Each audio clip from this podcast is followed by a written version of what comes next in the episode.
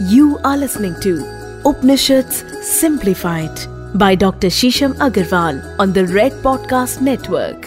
दोस्तों, महादेव के बारे में हम सब जानते हैं। महादेव की अनुकंपा हम सब करते हैं। देवों में देव, महादेव। महादेव से ही इस सृष्टि का सृजन हुआ है और महादेव में ही हमारी धरती समा जाएगी। महादेव को हम शिव के नाम से जानते हैं। ओम नमः शिवाय का हम लगातार स्मरण करते हैं। पर शिव शब्द असल में है क्या? इसकी उत्पत्ति क्या है? इसका ओरिजिन क्या है? और इसका मतलब क्या है? जैसे ही हम शिव का नाम सुनते हैं, हम एकदम से शिव के नाम का स्मरण करने लगते हैं। हम शिव की असीमितता में खो जाते हैं, उनकी ओमनी प्रेजेंस को ध्यान करते हैं, शिवलिंग का ध्यान करते हैं, सृष्टि की उत्पत्ति का ध्यान करते हैं। पर शिव जो ये नाम है, इसका अर्थ क्या है? क्या इसके बारे में कभी आपने सोचा है? क्या किसके, इसके बारे में कभी आपके दिमाग में कोई प्रश्न आया है? क्या इसके बारे में आपने कभी अपने परिवार जनों से या किसी व्यक्ति से चर्चा करी है? या कभी मंदिर जाके पुजारी जी से पूछा है, पंडित जी से पूछा है कि शिव शब्द का मतलब क्या है? इसका अर्थ क्या है? तो आज के उपनिषद के एपिसोड में हम यही चर्चा करने वाले हैं कि हमारे प्रिय महादेव, भगवान शिव, भगवान शंकर का जो ये नाम है शिव, इसकी उत्पत्ति क्या है, इसका मतलब क्या है और शिव नाम उच्चारण करने से हमारे जीवन में क्या क्या परिवर्तन आता है? हम ये तो जानते हैं कि भगवान शिव का नाम स्मरण करने से हमें बहुत सारे कष्टों से मुक्ति मिल जाती है। हमें अपनी इच्छा के अनुसार जो भी हम चाहते हैं, हमारी इच्छा पूरी हो जाती है, हमें मनवांछित इच्छा मिलती है और बहुत बहुत अन्यत्र प्रकार के लोगों को लाभ होते हैं। पर शिव शब्द का मतलब क्या है? तो आइए जानते हैं, शिव का क्या अर्थ है? मेरे साथ मैं हूँ डॉक्टर शीशम अग्रवाल और हम लाए हैं आपके लिए आपका favourite favourite podcast Upanishad simplified जहाँ पर हम आपको बताते हैं कि उपनिषद क्या है, उपनिषद का सार क्या है, उपनिषद का अर्थ क्या है, और उपनिषद कितने प्रकार के हैं। 108 उपनिषद मौजूद हैं अपने सर्वस्व स्वरूप में, और 10 मुख्य उपनिषद हैं जिनको दशो उपनिषद कहा जाता है। इसके बारे में हम पहले भी चर्चा कर चुके हैं। अपने एपिसोड्स में हम दशो उपनिषद के बारे में चर्चा कर चुके हैं। उसका सार आपके समक्ष रख चुके हैं। उसके कुछ महत्वपूर्ण श्लोकों के बारे में आपके समक्ष चर्चा कर चुके हैं। उपनिषदों की उत्पत्ति क्या है? उपनिषद कितने प्रकार के हैं? उससे आ, अगर आप उपनिषदों का अनुसरण करते हैं कि तो आपके जीवन में क्या क्या परिवर्तन आता है? ये सब चर्चा हम पहले कर चुके हैं तो प्लीज़ आप जाइए, पुराने लिंक्स को सुनिए, पुराने एपिसोड्स को डाउनलोड करिए और इसको जितना ज़्यादा हो सके लिंक को शेयर करिए लाइक करिए सब्सक्राइब करिए और अपने व्हाट्सएप ग्रुप पे भेजिए, अपने इंस्टाग्राम पेज पे इसको अपलोड करिए फेसबुक पे अपलोड करिए और जितना ज़्यादा हो सके इस ज्ञान को सर्क्यूलेट करिए। तो न केवल आप, बल्कि आपसे कनेक्टेड जितने भी लोग होंगे, उन सबको फ़ायदा होगा और इस ज्ञान को सर्क्यूलेट करने में आपका भी जो कॉन्ट्रीब्यूशन होगा वो बहुत ही अभूतपूर्व होगा और उसके लिए आपको सादर प्रणाम और चरण वंदन। तो बिना समय गवाए हम शुरू करते हैं हमारी आज की चर्चा, हमारे आज के उपनिषद योग शिखो उपनिषद में। दोस्तों जो हमारा आज का टॉपिक है कि शिव शब्द का क्या मतलब है? शिव शब्द की उत्पत्ति कहाँ से है? तो इसके बारे में जो हम हम चर्चा करेंगे योग शिखो उपनिषद से। योग शिखो उपनिषद में शिव शब्द का अनुवाद हुआ है, इसका संधि विच्छेद हुआ है और बताया गया है कि शिव शब्द का मतलब क्या है। योग शिखो उपनिषद कृष्ण यजुर्वेद से लिए गए हैं और इसमें छह अध्याय हैं। इस उपनिषद में योग के बारे में विशेष चर्चा है, बताया गया है कि चाहे आप कितना भी ध्यान कर लें, कितने भी समाधिस्थ हो जाएँ, पर अगर आप योग से अपने शरीर को, अपनी इंद्रियों को केंद्रित नहीं करते, उनको कंट्रोल नहीं करते तो कहीं ना कहीं आपकी जो पूजा है, अनुकंपा है और मोक्ष प्राप्ति की जो इच्छा है, वो अधूरी ही रह जाती है।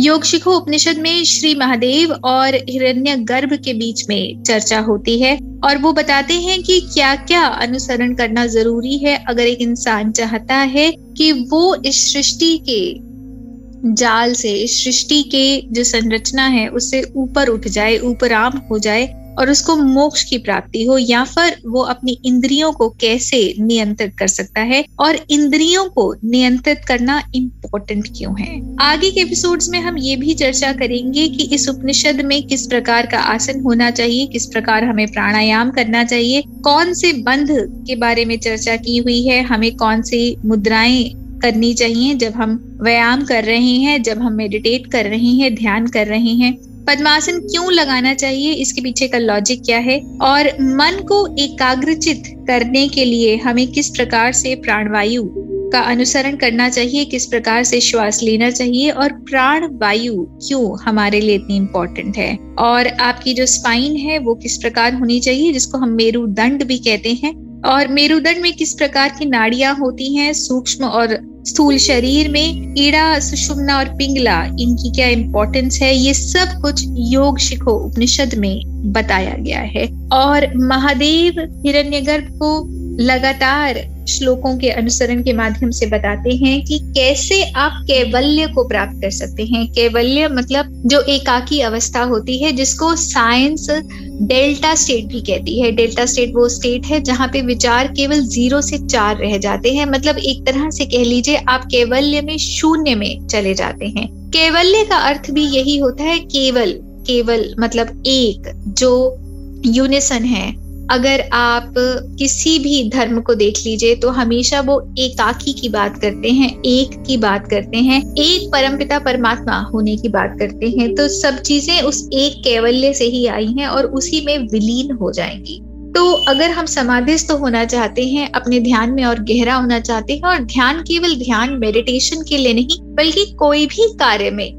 अगर हम ध्यान चाहते हैं, कैवल्य की अवस्था चाहते हैं तो बहुत ज़रूरी है कि हम योग का अनुसरण करें और केवल ऐसे ही नहीं, अगर हम एक प्रॉपर विधि से, एक प्रॉपर मेथड से योग का अनुसरण करते हैं, बंध लगाते हैं, मूल बंध लगाते हैं, तभी हमें वो सब फ़ायदे हो सकते हैं, किस प्रकार की मुद्राओं का इस्तेमाल करते हैं, मेरुदंड को बिल्कुल स्ट्रेट रखते हैं, किस तरह से हम ईरा पिंगला नाड़ियों पर कंसंट्रेट करते हैं। ये सब कुछ बहुत इम्पोर्टेंट है।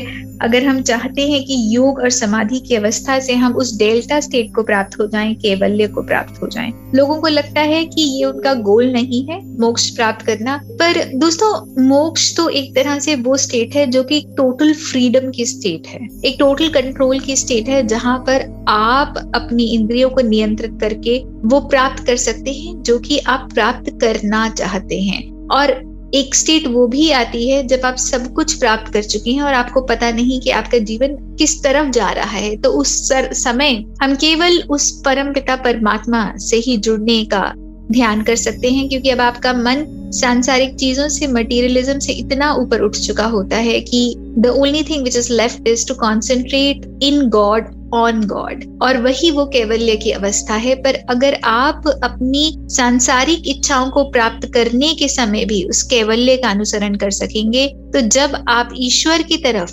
मुड़ेंगे या टर्न करेंगे, तब वो अवस्था ऑटोमेटिकली आपके अंदर प्रदीप्त हो जाएगी, प्रकाशित हो जाएगी। तो ये उपनिषद हमें बताता है कि आप निरंतर कैवल्य की अवस्था में कैसे रह सकते हैं? आप लगातार शून्य की अवस्था में कैसे रह सकते हैं? थॉटलेसनेस को कैसे ऑब्ज़र्व कर सकते हैं? नो माइंड स्टेट को कैसे ऑब्ज़र्व कर सकते हैं? और यहीं पे अगर हम ये सब बातें कर सकते हैं तो हम फिर भगवान शिव का ध्यान क्यों ना करें? क्योंकि भगवान शिव तो आदि योगी हैं। भगवान शिव केवल्य में ही रहते हैं। अगर हम भगवान शिव का भी स्मरण करते हैं तो ऑटोमेटिकली हम केवल्य को प्राप्त हो जाएँगे, एक रूपता को प्राप्त हो जाएँगे, क्योंकि वो तो योगियों में योगी हैं। और अगर हम इस सब का ध्यान कर रहे हैं तो फिर अब ये भी हमें चर्चा करनी चाहिए कि शिव पद पाने के लिए हमें पहले शिव को समझना होगा कि शिव है क्या। शिव अपने आप में शुद्धता की अवस्था है। शिव वो अवस्था है जो काम क्रोध, लोभ, भय, मोह, मलिनता, जन्म, मृत्यु, कृपणता, शोक, तंद्रा, भूख, प्यास, तृष्णा, लज्जा, भय, दुखिनता और हर्ष सबसे ही बहुत परे है। शिव भी वही अवस्था है जिसको हम कैवल्य कहते हैं, जिसमें उपरोक्त जो कुछ भी मैंने कहा, अगर वो समाहित नहीं है तो वो अपने आप में शून्य की अवस्था है, समाधि की अवस्था है। अगर एक लिटरल मीनिंग हमें समझना हो शिव का तो शिव का अर्थ है कल्याण। शिव का अर्थ है जहाँ पे आप अपनी मोटिवेशन से ऊपर उठ के, या आपका मन इतना भर गया है कि अब आप केवल समाज के इतने आभारी हैं कि जो कुछ भी आपने समाज से लिया है, वो आप वापस उसको देना चाहते हैं, कल्याण की अवस्था में रहना चाहते हैं ब्लेस्ड रहना चाहते हैं। जब भी हम भगवान शिव का अनुसरण करते हैं तो हम देखते हैं कि उनके चेहरे पे एक असीम सी खुशी है, एक असीम सी स्माइल है और एक संतुष्टि है, एक पैसिफिकेशन है, एक सेटिस्फेक्शन है।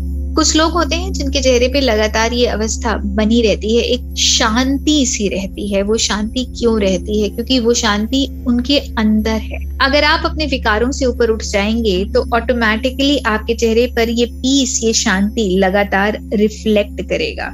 यही हमारे महादेव है, यही शिव है, क्योंकि वो सचतानंद है। अगर इसको भी हमें समझना हो सचदानंद सत, चित और आनंद। सत मतलब ट्रूथ सत्य की अवस्था। दोस्तों, जब भी आप कोई झूठ बोलते हैं, जब भी आप कुछ गलत करते हैं तो आपकी आत्मा पर भार पड़ जाता है। और जैसे कि पुराने लोग कहते हैं कि जब भी आप कोई झूठ बोलते हैं तो उसको छुपाने के लिए आप सौ झूठ और बोलते हैं। तो लगातार हम एक चक्रव्यूह में फंसते ही चले जाते हैं। आप जब सच बोलते हैं तो उसका कोई भार नहीं होता। उसके कॉन्सिक्वेंसेस हो सकते हैं, पर आपकी आत्मा हमेशा यही गवाही देती है कि अब आपको इसको छुपाना नहीं, आप कोरे हो जाते हैं और जितने आप कोरे होंगे, उतने ही आप अपनी आत्मा के और करीब आ जाएँगे आगे के एपिसोड्स में दोस्तों हम डिस्कस करेंगे कि हमारे तीन सूक्ष्म शरीर हैं। हमारी एस्ट्रल बॉडी है, कॉजुअल बॉडी है, ग्रेटर कॉजुअल बॉडी है, जिसको हम अपने कारण शरीर भी कहते हैं। कारण शरीर मतलब वो शरीर जो कि कारण से जुड़ा हुआ है। कारण मतलब आपकी कर्म अवस्था से जुड़ा हुआ है, जिसमें आपके पास लाइफ के भी कर्म है। कॉजुअल मतलब कॉज इन इफ़ेक्ट से जुड़ा हुआ है। बहुत लोगों में ये शरीर जागृत भी नहीं होता, क्योंकि वो लगातार बस कुछ पैटर्न्स के अनुरूप चलते जा रहे हैं। वो लगातार बस उनका जीवन एक प्रिडिक्टेबल पैटर्न और सिक्लिकल फॉर्म में चलता जा रहा है। वो बहुत ही प्रिडिक्टेबल सा जीवन हो गया है और कुछ ऐसे पैटर्न हैं जिनसे वो बाहर नहीं आ पा रहे। उसका कारण ये है कि उनकी जो कॉजुअल बॉडी है या ग्रेटर कॉजुअल बॉडी है, वो एक्टिवेटेड भी नहीं है और वो उनको इतना डोमिनेट करती है कि अगर वो चाह भी रहे हैं तो वो अपने उस कॉज एंड इफ़ेक्ट के चक्रव्यूह से बाहर नहीं आ पाते। तो जब आप भगवान शिव के नाम का अनुसरण करते हैं तो आप अपने आप में सत जगाते हैं। जब आप अपने आप में सत जगाते हैं तो प्रकाश आता है। आपकी आत्मा में सच्चाई जागती है और इसका प्रकाश इतना ज़्यादा होता है कि आपकी एस्ट्रल बॉडी में भी वो प्रकाश आता है और आपकी कॉजुअल बॉडी में, आपके कारण शरीर में भी वो प्रकाश जागता है। और जैसे ही वो प्रकाश जागता है, आप अपने कर्मों के लेखे जोखे से ऊपर आने लगते हैं, आप अपनी कठिनाइयों को सॉल्व करने लगते हैं और आप अपने शरीर में, अपनी मानसिक अवस्था में, अपनी इमोशनल स्टेट में ऊपराम होने लगे, अब हम बात करते हैं चित्त की। चित्त मतलब कि वो कॉन्शियस अवस्था। चित्त क्या है? चित्त मतलब कि आप कॉन्शियस हैं। चित्त मतलब आप ऊपर उठे हुए हैं। चित्त मतलब कि जो आप रियली में हैं, जो ईश्वर स्वरूप हैं, आप उससे एकाकार कर पाते हैं। उसके बाद हम बात करते हैं आनंद की। आनंद, दोस्तों, सुख का ऑपोजिट दुख, पर आनंद जॉय इसका कोई ऑपोजिट नहीं होता, क्योंकि ये आत्मा का ही स्वरूप है। जब आप किसी छोटे बच्चे को देखते हैं तो वो हमेशा आनंद प्रवीण रहता है। उसका कारण क्या है? क्योंकि वो जीवन के हर एक पल को बस खुशी से महसूस करता है, उसका कुछ एम नहीं है। उसके मन में ये प्रलोभन नहीं है कि मुझे ये मिल जाएगा तो मैं आनंद में लीन हो जाऊँगा। वो अपने होने को ही सेलिब्रेट कर रहा है। जब आप अपने होने को ही सेलिब्रेट करते हैं तो आप हमेशा ही आनंद चित रहते हैं। और यही भगवान शिव की भी अवस्था है। वो अपने होने को ही सेलिब्रेट कर रहे हैं। इसीलिए वो पूर्ण रूप में सचदानंद है। भगवान शिव अपने आप में पूर्ण है, अपने आप में एब्सोल्यूट है। तो इसीलिए जब आप भगवान शिव का अनुसरण करते हैं, उनके नाम का अनुसरण करते हैं उनकी मूर्ति को अपने घर में लाते हैं, लगातार उसको देख के प्रेरित होते हैं तो आपकी लाइफ में भी वो होलसमनेस वो पूर्णता, पूर्ण रूप से आती है। जब आप भगवान शिव के नाम का अनुसरण करते हैं तो इस नाम का लिटरल मीनिंग है कि सांसारिक भोग, वासना, आसक्ति और दोषों से ऊपर उठ जाना, इन सब का त्याग कर देना। आपके अंदर शुद्धता आती है। आप अपने अंदर से सत्य को और प्रकाशित करते हैं और सबसे इम्पोर्टेंट भगवान शिव के नाम का मतलब है अपने अंदर श्रेष्ठता को प्राप्त करना। आप अपने आप में जो पूर्ण रूप से परमात्मा को निहित, उस एनर्जी को, उस लॉ को अपने अंदर जो कैरी करते हैं, जिसको हम ये भी कहते हैं आत्मा राम जो आपके थाइमस ग्लैंड में है, जो मृत्यु के बाद जब हम शरीर जलाते हैं तो कभी कभी हमें उस आत्मा राम के दर्शन होते हैं। वो जो ईश्वर की लॉ आपके अंदर जल रही है, जो कि आपके प्रत्येक कोष में भी जल रही है, आपके प्रत्येक सेल के अंदर न्यूक्लियस में भी जल रही है, उस कोष को भी आप प्रकाशित करते हैं। तो अपने अंदर की श्रेष्ठता को आप भगवान शिव के नाम से प्रकाशित करते हैं, उस लौह से प्रकाशित करते हैं। योग शिखो उपनिषद उस लोह के बारे में भी दोस्तों चर्चा करते हैं। वो कहते हैं कि जब आप योग करते हैं, मान लीजिए कि आप किसी प्रकाशित वस्तु पे योग कर रहे हैं, जैसे चंद्रमा के ऊपर कंसंट्रेट कर रहे हैं, या फिर अगर आप कोई दीपक की लौ जलाकर अगर आप उसके ऊपर कंसंट्रेट करते हैं तो लगातार उसके ऊपर कंसंट्रेट करने से भी आपकी कुंडलिनी जागृत होती है। और जब उससे आपकी कुंडलिनी जागृत होती है तो उस लॉ के प्रकाश से आपके अंदर, आपके चित्त के अंदर भी वो प्रकाश जागृत होता है। जब वो प्रकाश जागृत होता है तो आपके शरीर की ईड़ा पिंगला नाड़ियाँ, जो कि आपके मेरुदंड में है जो कि आपके सूक्ष्म शरीर का हिस्सा है, वो भी जागृत होती हैं, वो भी सक्रिय होती हैं। और जैसे ही वो सक्रिय होती हैं तो आप अपने आप उस सचिदानंद की अवस्था को प्राप्त करने लग जाते हैं। आप शिवमयी हो जाते हैं। और यही हमारे जीवन का गोल है, यही हमारे जीवन का उद्देश्य है कि हम भगवान शिव के नाम का अनुसरण कर कर, योग को अपने जीवन में लाकर, उस आदि योगी का ध्यान कर कर, शिवमयी कैसे हो जाएँ? और अगर हम शिवमयी हो गए तो हम अपने आप में ही कल्याणकारी हो जाएँगे, श्रेष्ठ हो जाएँगे और उसी कैवल्य में से एक हो जाएँगे। धन्यवाद। दोस्तों, जिस तरह से आप लगातार हमें डीएम भेज रहे हैं और जिस तरह आपने हमें प्यार भेजा है राम नाम के हमारे एपिसोड के बारे में, रुद्राभिषेक के अपने एपिसोड के बारे में, या जिस तरह आपने सर्वात से मुहूर्त के एपिसोड्स के बारे में हमें इतना प्यार भेजा है, इतने सारे मैसेजेस आए हैं डीएम्स आए हैं, लोग इतना ज़्यादा आभार प्रकट कर रहे हैं, इतना प्यार दे रहे हैं कि किस तरह से एक एक चीज़ को एक एक विधि को एक्सप्लेन किया गया है और उसके कारण को सामने रखा गया है उसको स्पष्ट किया हुआ है और बहुत लोग प्रेरित हैं इन चीज़ों को अपने जीवन में उतारने के लिए, इससे फ़ायदा उठाने के लिए और बहुत लोग लाभान्वित हो रहे हैं लगातार। और लोग किस तरह से अपना वार्म अपना प्यार हमें भेज रहे हैं। तो मैं और हमारी रेड एफएम की पूरी पॉडकास्ट टीम आपकी बहुत बहुत आभारी है और हम प्रत्याशी हैं। आपके प्यार के इसी तरह आप हमें लगातार हमारे एपिसोड्स को सुनिए, उसको सर्क्यूलेट करिए। अपने फेसबुक पेज पे, अपने इंस्टाग्राम पेज पे, अपने लिंक्डइन ट्विटर पे प्लीज़ हमारे बारे में कुछ लिखिए, हमें शेयर करिए, इन एपिसोड्स को शेयर करिए और बहुत सारे लोगों को प्रेरित करिए। व्हाट्सएप पे लिंक भेजिए इन एपिसोड्स के और लगातार आप भी इस ज्ञान की गंगा में अपना कंट्रीब्यूशन दीजिए, इस ज्ञान को आगे बढ़ाइए ताकि और ज़्यादा से ज़्यादा लोग इसके साथ जुड़ सकें। और अगर आपकी इस श्रृंखला में और भी कोई प्रश्न है, आप उपनिषदों के बारे में और भी कुछ जानना चाहते हैं तो प्लीज़ हमें डीएम करिए, मैं आपको मिल जाऊँगी डॉक्टर शीशम अग्रवाल के नाम से इंस्टाग्राम पे और आप हमारे रेड एफएम पॉडकास्ट पेज पे भी डीएम कर सकते हैं मैसेज कर सकते हैं और फेसबुक पे मैं आपको शीशम बंसल के नाम से मिल जाऊँगी। वहाँ पे हमारा रेड एफएम पॉडकास्ट पेज है। आप वहाँ पे प्लीज़ हमें मैसेज करिए, अपनी क्वेरीज हमें भेजिए, अपना प्यार हमें भेजिए।